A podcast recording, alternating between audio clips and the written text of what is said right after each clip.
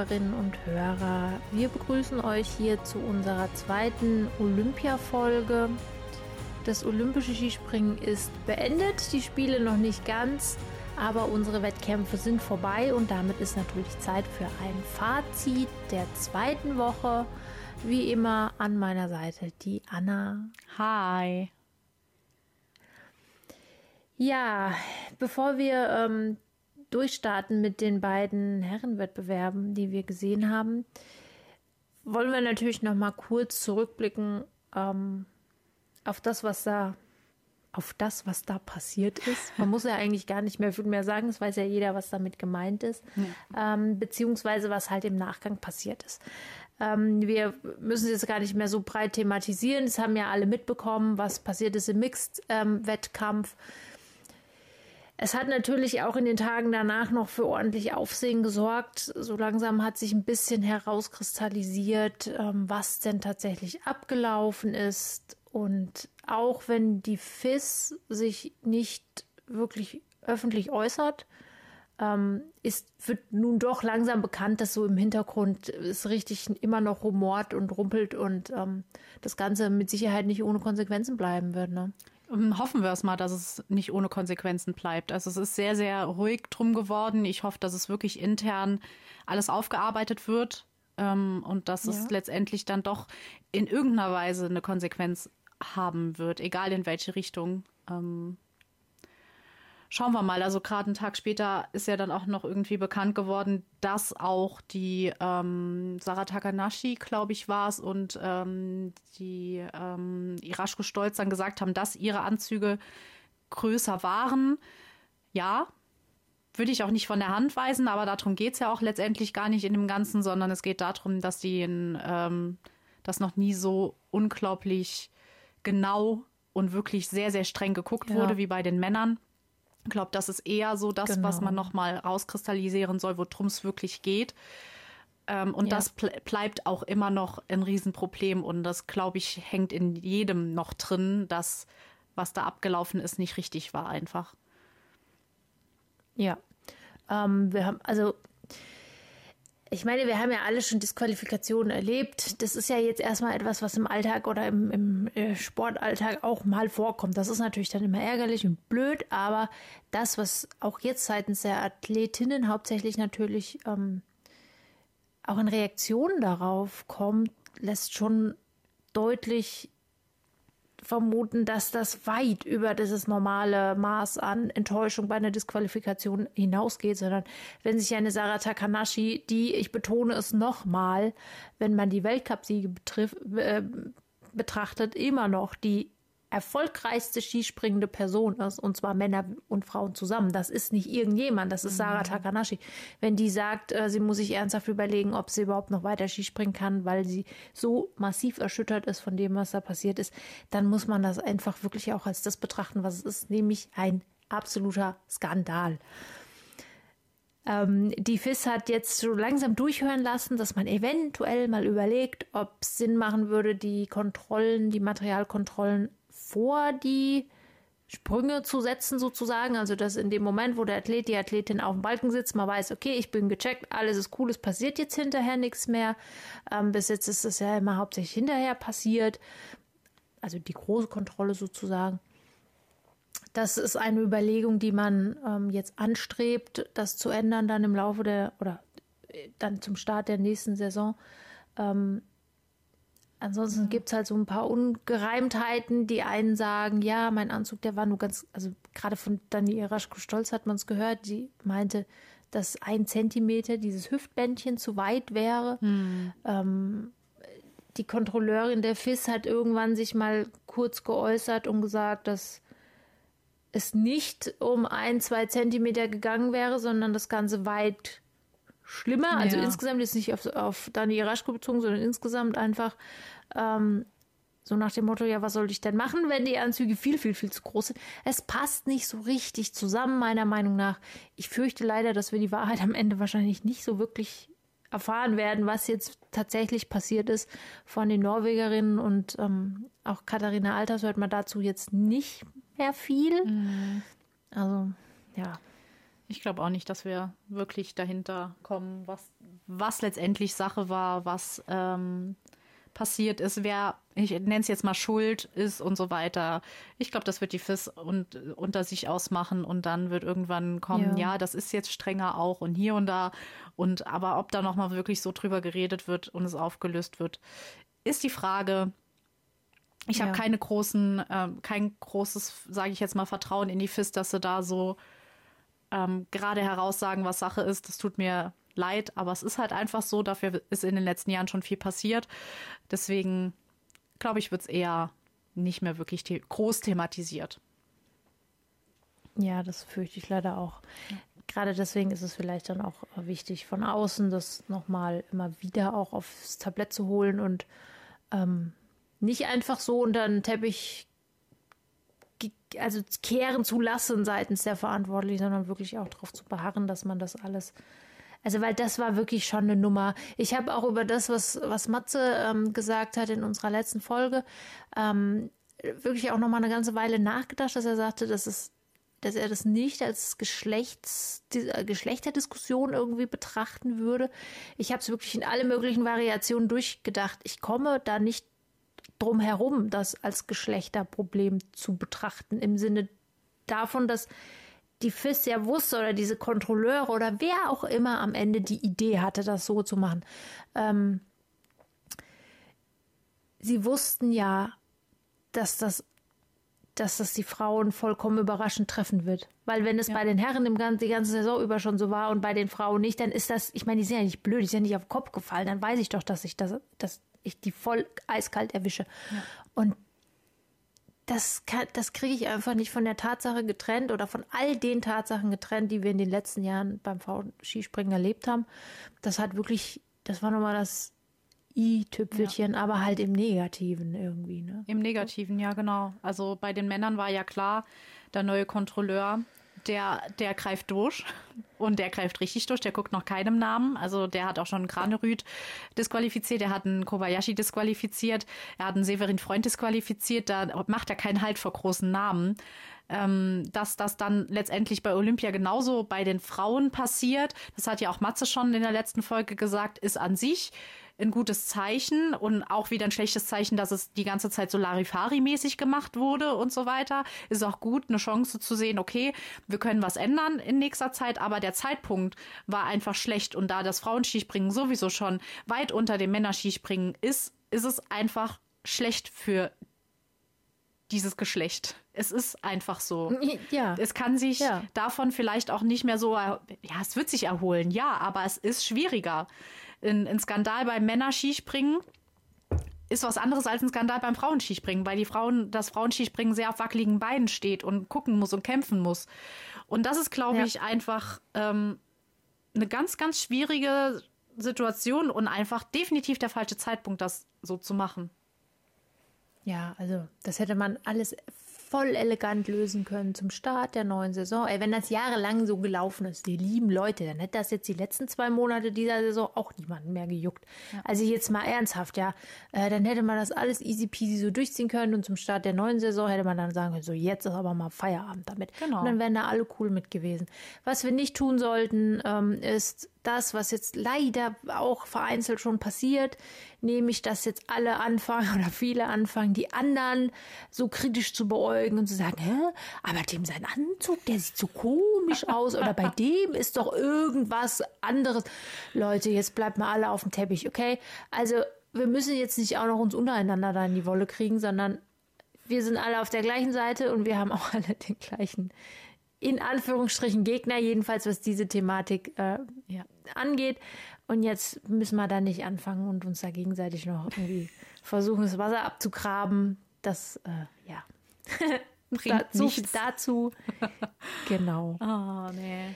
Gut. Ähm, ja, wenn es was Neues gibt, halten wir euch natürlich auf dem Laufenden. Mhm. Und ansonsten würde ich sagen, schauen wir doch mal, was die zweite Woche der Olympischen Spiele bei den Herren gebracht hat. Ähm, wir haben nämlich noch die beiden Wettbewerber von der Großschanze. Genau. Ein Einzel, ein Team. Und die sind beide, wie ich finde, sehr überraschend ausgegangen. Sehr überraschend ausgegangen und es war sowas von spannend einfach. wenn jemand bis dahin noch gedacht hat, dass Skispringen langweilig ist, der soll sich bitte nochmal diese beiden ja. äh, Wettbewerbe anschauen, weil das zeigt, was Skispringen, wie spannend Skispringen sein kann. Einfach krasse Wettbewerbe, muss man sagen. Also ja. mit, äh, mit Lindwig auf, also Lindwig hat ja Gold geholt vor äh, Ryoyo Kobayashi ähm, und Karl Geiger.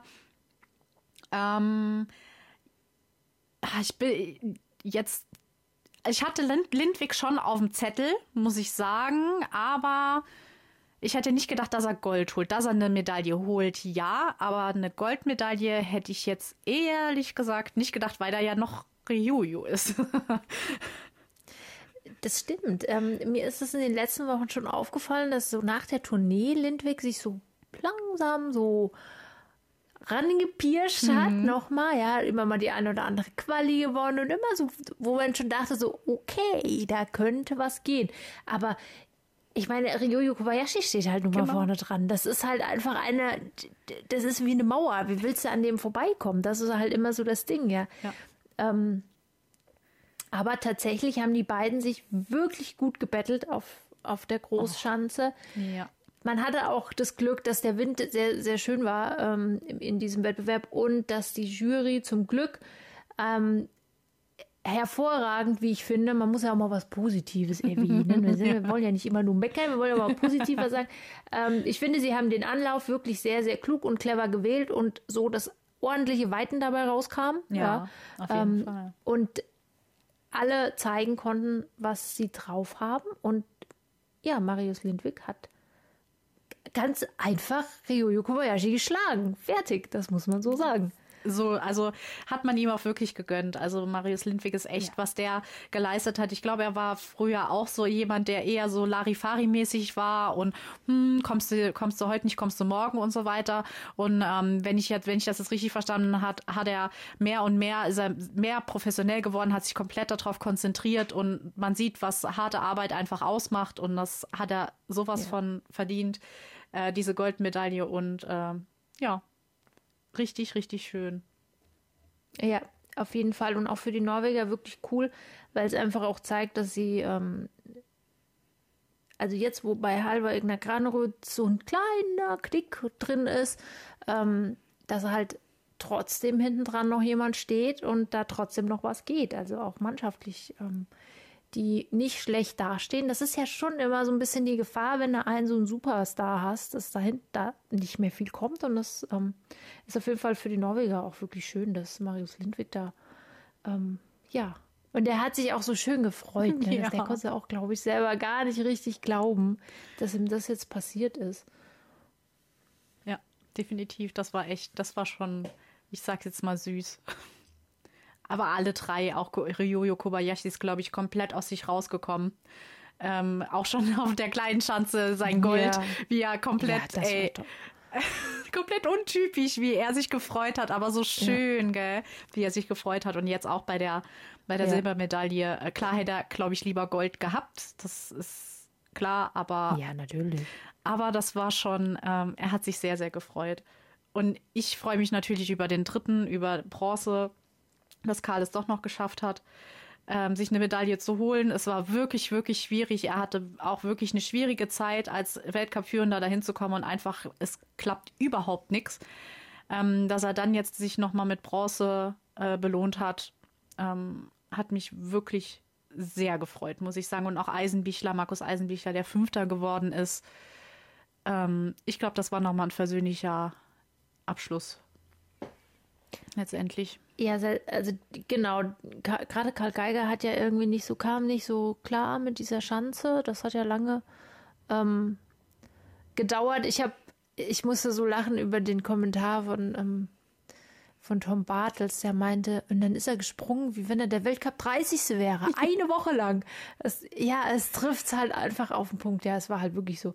Und dann hat er die Kurve doch noch gekriegt. Und diese Bronzemedaille, die ist, glaube ich, deswegen halt auch echt ganz schön was wert. Ne?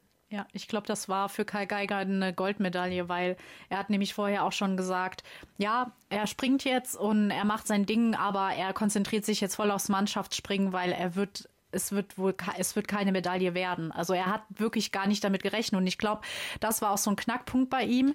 Er hat mhm. einfach nicht mehr mit gerechnet. Er ist einfach gesprungen. Und ich glaube, das hat viel bei ihm ähm, ausgelöst, beziehungsweise losgelöst, weil er dann ohne Druck gesprungen ist und man sieht, was daraus geworden ja. ist letztendlich. Und das hat mich wirklich sehr für ihn gefreut. Das hat er sich wirklich verdient. Ja, das stimmt. Ich glaube auch, dass das oftmals das Problem ist, was wir haben im deutschen Team, dass halt immer so viel Druck irgendwie drauf ist. Und wenn der mal rauskommt, ja. oder man den einfach mal, ja, also einfach mal akzeptiert, dass es halt jetzt vielleicht nicht ganz nach vorne geht, dann geht es halt auf einmal dann ziemlich ganz nach vorne. Ja. Ja. ja. ja. Ja, und dann hatten wir dann am Schluss äh, als, als Abschluss dieser Olympischen Spiele dann noch einen Herren-Team-Wettbewerb.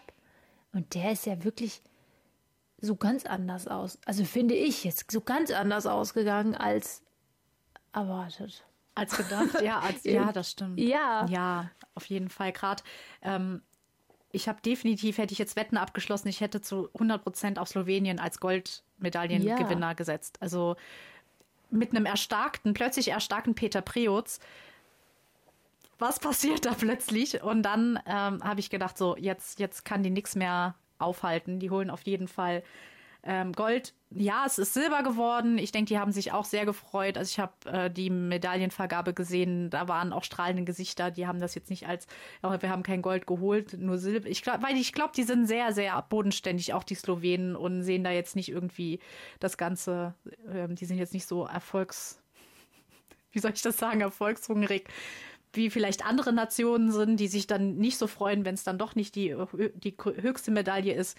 Aber ähm, ich glaube, die haben sich sehr über Silber gefreut und das können sie sich auch, weil die waren schon mega gut einfach. Aber ja, definitiv. Besser war Österreich. Hätte ich niemals gedacht, dass die Gold holen. Ähm, ich, nee, ich auch nicht. Ich weiß auch nicht, wie sie es geschafft haben, ehrlich gesagt, aber es haben es geschafft. Will man ihnen auch nicht absprechen. Also ähm, nein, auf keinen Fall. Also äh, völlig, also auch verdient. Ja. Gibt es nichts dran ja. zu meckern. Sie haben sich das äh, irgendwie verdient. Das ist nicht, nicht durch, keine Ahnung, irgendwelches Beduppen passiert, was ja nicht so ganz äh, unabwegig ist bei diesen Spielen. Ähm, Jan Hörl ist halt voll auf, aus sich herausgekommen ja. und über sich hinausgewachsen und hat natürlich da echt ganz schön abgeliefert. Ne? Ja. Ähm, die Großschanze hat ihm gelegen, er ist auf der Einzel, auf, im Einzel Neunter geworden. Mhm. Ähm, aber wenn man sich die Einzelwettkämpfe der Österreicher oder die Einzelergebnisse der Österreicher anguckt, finde ich, ich meine, das war alles nicht schlecht, gar keine Frage. Aber jetzt mal ähm, ja, jetzt mal abgesehen von Manuel Fettner, muss ich sagen, war da jetzt nichts dabei, wo ich gedacht habe, oh wow, ich habe Österreich ganz vorne mit auf dem Zettel. Überhaupt nicht. Nee, auch ähm, also. Stefan Kraft hat ja im, im Training und auch in der Quali hat er ja wirklich abgeliefert. In der Quali ist er nämlich Vierter geworden auf der Großschanze. Im Training war er auch vorne mit dabei. Da hat man echt gedacht, boah, das ist das, die, die Chance ist maßgeschneidert für den. Der wird da echt abliefern. Und dann ist aber nach der Quali, also im ersten Durchgang, ist er dann halt da hat er seinen schlechtesten Sprung gemacht und da dachte man halt auch schon im Einzel so, boah, was ist denn jetzt los? Also was, was passiert jetzt gerade hier? Und deswegen hätte ich hm. niemals gedacht, dass er, klar, er hatte einmal so einen kleinen Ausrutscher, aber es hatte, glaube ich, in jedem Team gab es diesen Ausrutscher mit 121,5 Metern. Ähm, ja. Aber trotzdem, er hat abgeliefert. Er hat, ähm, er hat immer, er konnte immer vorne mithalten und so weiter. Und deswegen ähm, hat mich das echt überrascht, dass er da, ähm, dass es doch dann zu Gold gereicht hat. Ja, das hat mich auch sehr überrascht. Und es war auch noch nicht mal allzu knapp, also so um die acht Punkte. Ja. Ähm, das ist jetzt, also es ist jetzt natürlich nicht irre viel, aber es ist bei weitem nicht so knapp, wie es zwischen dem dritten und vierten Platz war. Da waren es nämlich äh, nur 0,8 Punkte. Ja. Und das ist in einem Teamwettkampf mit acht Sprüngen. Ne, ist halt quasi nichts irgendwie. Also das ist einfach auch mehr oder weniger dann Zufall in dem Moment. Genau. Ähm, ob du dann den, die, den halben Punkt oder wie auch immer noch machst oder nicht. Ähm, ja, konnte sich Gott sei Dank Deutschland dann noch sichern, die, den, den dritten Platz. Ähm, ja.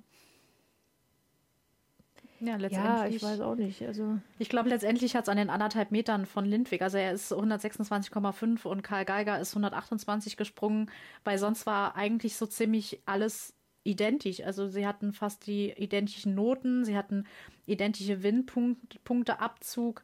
Ähm, es waren wirklich die 1,5 Meter, die das Ganze letztendlich ausgemacht haben. Das ist echt mal interessant zu sehen, wenn man sich jetzt die Statistiken mal so anschaut, ne? Ja, und was halt auch, also wer halt leider auch einmal so ein kleines bisschen ins Klo gegriffen hat, waren halt die 118,5 Meter von ähm, Granröd. Oh, die waren jetzt halt auch nicht so stramm irgendwie. Aber das waren alles, ähm, also im Vergleich, wie du schon gerade gesagt hast, die anderen hatten auch so ein bisschen einen Rausreißer. Also das hat sich relativ ausgeglichen insofern. Ja. Also es war jetzt kein, bei niemandem eine absolute Übermannschaft.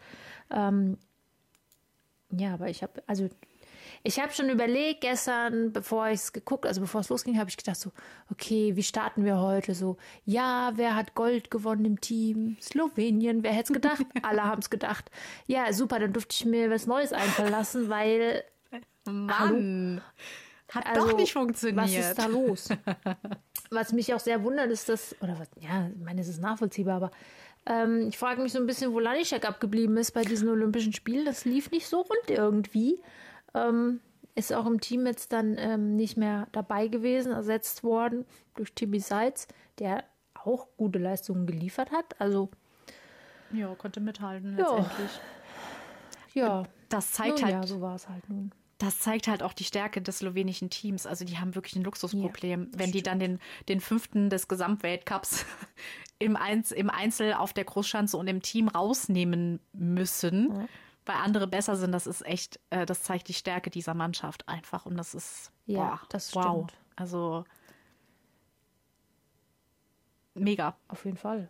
Also ich, ja, bin immer noch der, der Meinung, dass die slowenische, das slowenische Team momentan eigentlich das Beste der Welt ist. Und zwar jetzt im Hinblick, also groß gedacht sozusagen, ja, wenn man sich alles zusammen mal anguckt. Ja. Auch den, der Nachwuchs etc. Das ist so, das erinnert schon, finde ich, sehr an, an die, oh Gott, das klingt so komisch, die guten Jahre der Österreicher. Also so an diese richtige mm. Hochzeit, äh, wo du wirklich, wo die einen nach dem anderen äh, an Spitzenspringer da irgendwie rausgelassen haben aus ihren Elite-Schmieden. Ähm, so ein bisschen ist Slowenien jetzt auch. Also wirklich Ach, irgendwann kriegen wir die Ehrenstaatsbürgerschaft der Slowenen, weil wir da die ganze Zeit die Lobhudeln und so. Du auf jeden Fall, würde ich sagen. nee, ist aber auch so. Also wenn man sich die Kontinentalcups anguckt, bei den Frauen, bei den Männern, überall, der Nachwuchs ist da. Sie sind erfolgreich und denken trotzdem an den Nachwuchs. Wir wissen bei vielen anderen Nationen, das ist ein bisschen schiefgelaufen bei anderen Nationen. Die haben nicht so wirklich dann auf den Nachwuchs geschaut. Und das macht Slowenien einfach gut und haben auch letztendlich ähm, die Infrastruktur, das haben wir auch schon oft gesagt, und ja. die machen alles das richtig. Stimmt. Und ähm, hoffen wir, dass es so bleibt. Ich glaube schon. Ich glaube, so eine Running Machine, die kriegst du nicht so schnell gestoppt. Das stimmt. Das, äh, und die machen das ja schon so lange auch, dass die, die haben das schon drauf. Die wissen schon, wie es läuft. Irgendwie so.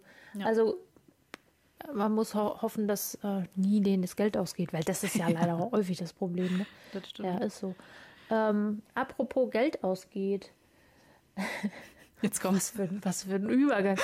Nein, wir haben, wir haben natürlich überlegt, jetzt auch, wen wollen wir denn äh, nochmal so ein bisschen besonders herausstellen? Oh ja. Ähm, in diesen Olymp oder was die, die, die Rückschau der Olympischen Spiele äh, insgesamt betrifft. Und da gibt es halt auch einen Athleten, der sich äh, gemausert hat jetzt wieder und so ein bisschen ähm, sich nach vorne ackern konnte auf diesen, auf diesen Anlagen. Ähm, und der da also ein bisschen als Einzelkämpfer rumgegeistert ist. Und das ist Anti-Alto für Finnland. Ja. Ähm, den wollten wir jetzt einfach nochmal positiv erwähnen, weil er war auf der Normalschanze 12. Auf der Großschanze ist er 17. geworden. Und das ist für Boah, ihn als mega. Einzelathlet, aber eben auch für das Team Finnland ist kein Team, also jetzt nicht im Sinne von einem Teamspringen-Team, sondern einfach für die finnische Nation ähm, ist das ganz gut zu erwähnen ja, jetzt, finde ich. Auf jeden so. Fall. Sie wissen, dass da doch noch mal jemand nachkommt und hoffentlich schaffen sie es auch vielleicht dann in vier Jahren bei den nächsten Olympischen Spielen auch wieder eine Mannschaft zu stellen, weil ich denke, wenn einer vorne so ein bisschen mitmischt, nicht ganz vorne, aber doch ziemlich ähm, und da wieder neue Hoffnungen ähm, letztendlich äh, draus geschöpft wird, nenne ich es jetzt mal, ähm, dass da vielleicht noch mal mehr, mehr Bewegung reinkommt, was man dieser ähm, Nation ja mehr als wünschen kann. Ne? Ja, also hoffentlich. Wir wollen, wollen uns das, wünschen uns das sehr, dass da jetzt wirklich dann auch, ja, muss ja mal vorangehen jetzt auch, ne? Genau. Also was, was geht, Leute. Ja, wer hat sich noch positiv herausgestellt? Einer will ich, will ähm. ich ganz zum Schluss, weil der äh, muss ganz zum Schluss genannt werden, aber dann ja. nennen wir als, als nächstes vielleicht die Russen, die man auch noch mal ähm, mhm. ähm, wirklich äh, erwähnen sollte, gerade Klimov und äh, Satreev, die auf der ähm, Normalschanze wirklich Wahnsinnsergebnisse gemacht haben mit, mit dem fünften und achten Platz, waren auch ähm, während, des, während der Trainings super und äh, sind auch in, auf der Großschanze 16. Äh, Satriev ist 16. geworden und ähm, äh, Klimov ist 18. geworden, genau. Ähm, das sind super Ergebnisse für die Russen und sie haben ja klar muss man jetzt auch noch ein bisschen anders sehen, beim Mixteam ja auch eine Medaille geholt, aber trotzdem. Ja. Trotzdem musst du da sein, wenn ja, ja, so du läuft. musst die Chance dann auch nutzen, wenn sie sich genau. auftut. Ne? Also das ist ja, durch die Tür durchgehen musst du schon von alleine, genau. das stimmt schon. Ja, das, ja. das konnten sie, das haben sie gemacht und ähm, auch schön, weil da kommt auch wieder was nach ja. und äh, das ist auch so was, äh, was schwierig war die letzten Jahre, also die hatten ja auch dann damals die großen, wie haben, wie haben es alle, Dimitri Vassiljev oder ja. ne? Ihr wisst schon. Ich, ja, ich, ich denke immer noch sehr wehmütig zurück an Pavel Karelin. Mhm. Wer sich erinnern kann, äh, ein sehr, sehr talentierter Springer, der leider dann ganz früh durch einen Autounfall Stimmt. ums Leben kam. Ähm, ja. Ja. Pavel Karelin. Stimmt. Und das war auch da. Danach kam halt auch dann nach wie Dimitri Vassiljev und Co. kam halt dann auch mal zuerst wenig und das jetzt wieder ähm, wirklich toll die Jugend aufgebaut haben, Nachwuchs aufgebaut haben und die jetzt auch bei so einer Großveranstaltung wirklich abliefern können. Schön. Ja. Freut man sich echt. Ja. Genau. Ja, und dann ähm, wollen wir zum Schluss ja. noch einen man, ich kann jetzt nicht sagen jungen Mann, das wäre jetzt gelogen. einen Athleten erwähnen, der ähm, das ist unser Winner. Unser Winner, ja, Winner, Winner. Ist, genau. Also der Man of the Olympische Winterspiele 2022, ja. ähm, gekürt von 200 Inside Ski Jumping, ist Trommelwirbel. Manuel Fettner. ja. Genau. Mit ja, Abstand. Wahnsinn. Mit Abstand einfach. Also wir haben es ja schon in der letzten Folge gesagt, wie toll es ist, wie er, was es bringt, zu kämpfen, weiter zu kämpfen, niemals aufzugeben. Und was der einfach geleistet ja. hat. Er hat jetzt wieder, er hat jetzt mit der, mit der Mannschaft Gold geholt. Ja. War der, war der letzte Springer, also sozusagen der Führungsspringer der Mannschaft und ja. holt dann mit dieser Mannschaft Gold, hat Silber auf der Normalschanze geholt, wurde Siebter auf der Großschanze. Das waren seine Olympischen Spiele und das mit 30. Nach wie vielen Jahren schon? Mit äh, 36. Mit 36, stimmt. Also ist, er wäre ja beim nächsten Mal wäre ja, er 40, ja. wenn er äh, nochmal bei den genau, Spielen so. mitmacht. So, oh Gott. Ja. Und dann so ja, also abzuliefern. Also Knaller. Ja. Und auch nach so langer Zeit. Ich meine, Manuel Fettner ist ja schon ewig irgendwie dabei ja. und hat ja auch diese ganzen ähm, Jahre, die, die, ich ja gerade schon mal erwähnt habe, erlebt, in denen die Österreicher einen nach dem anderen rausgehauen haben an, an, an absolutem Top-Athleten und Manuel Fettner auch immer sehr, sehr, sehr gut dabei. Mhm. Aber immer so ein Stück hinter einem Thomas Morgenstern, vielleicht ein Stück hinter Gregor Schlierenzauer und den Andi Koflers und den Leutzel und immer so ein bisschen weiterhin. Und aber immer konstant und halt dann natürlich später auch Stefan Kraft und so und dann immer so konstant weitergearbeitet und dran geblieben und bumm, eine goldene und eine silberne 2022 in Peking mit nach Hause nehmen. Super, echt Ja. Knaller. Definitiv. Ist ihm so zu gönnen und Ja. ja. Da ist man sprachlos und man freut sich einfach auch, äh, ja, auch sehr mit auf Genau. jeden Fall. Ja. Ja, das ist unser, unser, äh, ja, wir brauchen irgendwie so eine Kategorie. Wir überlegen uns mal eine Kategorie, wie wir in Zukunft äh, so jemanden dann bezeichnen. Genau. Und ähm, genau, den Manuel Fettner Gedächtnis Award vergeben wir dann in genau. Zukunft. okay, wir überlegen uns da nochmal ein, ein gutes Konzept. Ähm, und jetzt erholen wir uns alle mal von diesen aufregenden äh, Winterspielen und kommen alle mal ein paar Tage zur Ruhe. Keiner regt sich mehr über die Anzüge von anderen auf. Alle vertragen sich wieder. Äh, ja, bitte. genau. Bitte, bitte, bitte. Jetzt haben wir ja auf jeden Fall mal ein Wochenende Pause. Die, nächstes Wochenende wird jetzt nicht stattfinden. Und dann geht schon in das letzte Drittel der Saison mit ganz viel Skifliegen, mit ganz viel skandinavische War Air Tour und so weiter. Es wird noch sehr, sehr cool und sehr, sehr spannend. Und ähm, ja, wir freuen uns drauf. Auch wenn es damit bedeutet, dass die Saison bald wieder zu Ende ist. Aber äh, wir haben ja noch ein bisschen, ein ganz kleines bisschen haben Ja, wir es ja noch noch. ein bisschen. Genau. Ja, Ja, sehr schön. ja, das Gut. war unsere Zusammenfassung und äh, ja, erholt euch gut. Wir hören uns bald wieder. Macht's gut, ihr Lieben. Bis bald. Tschüssi.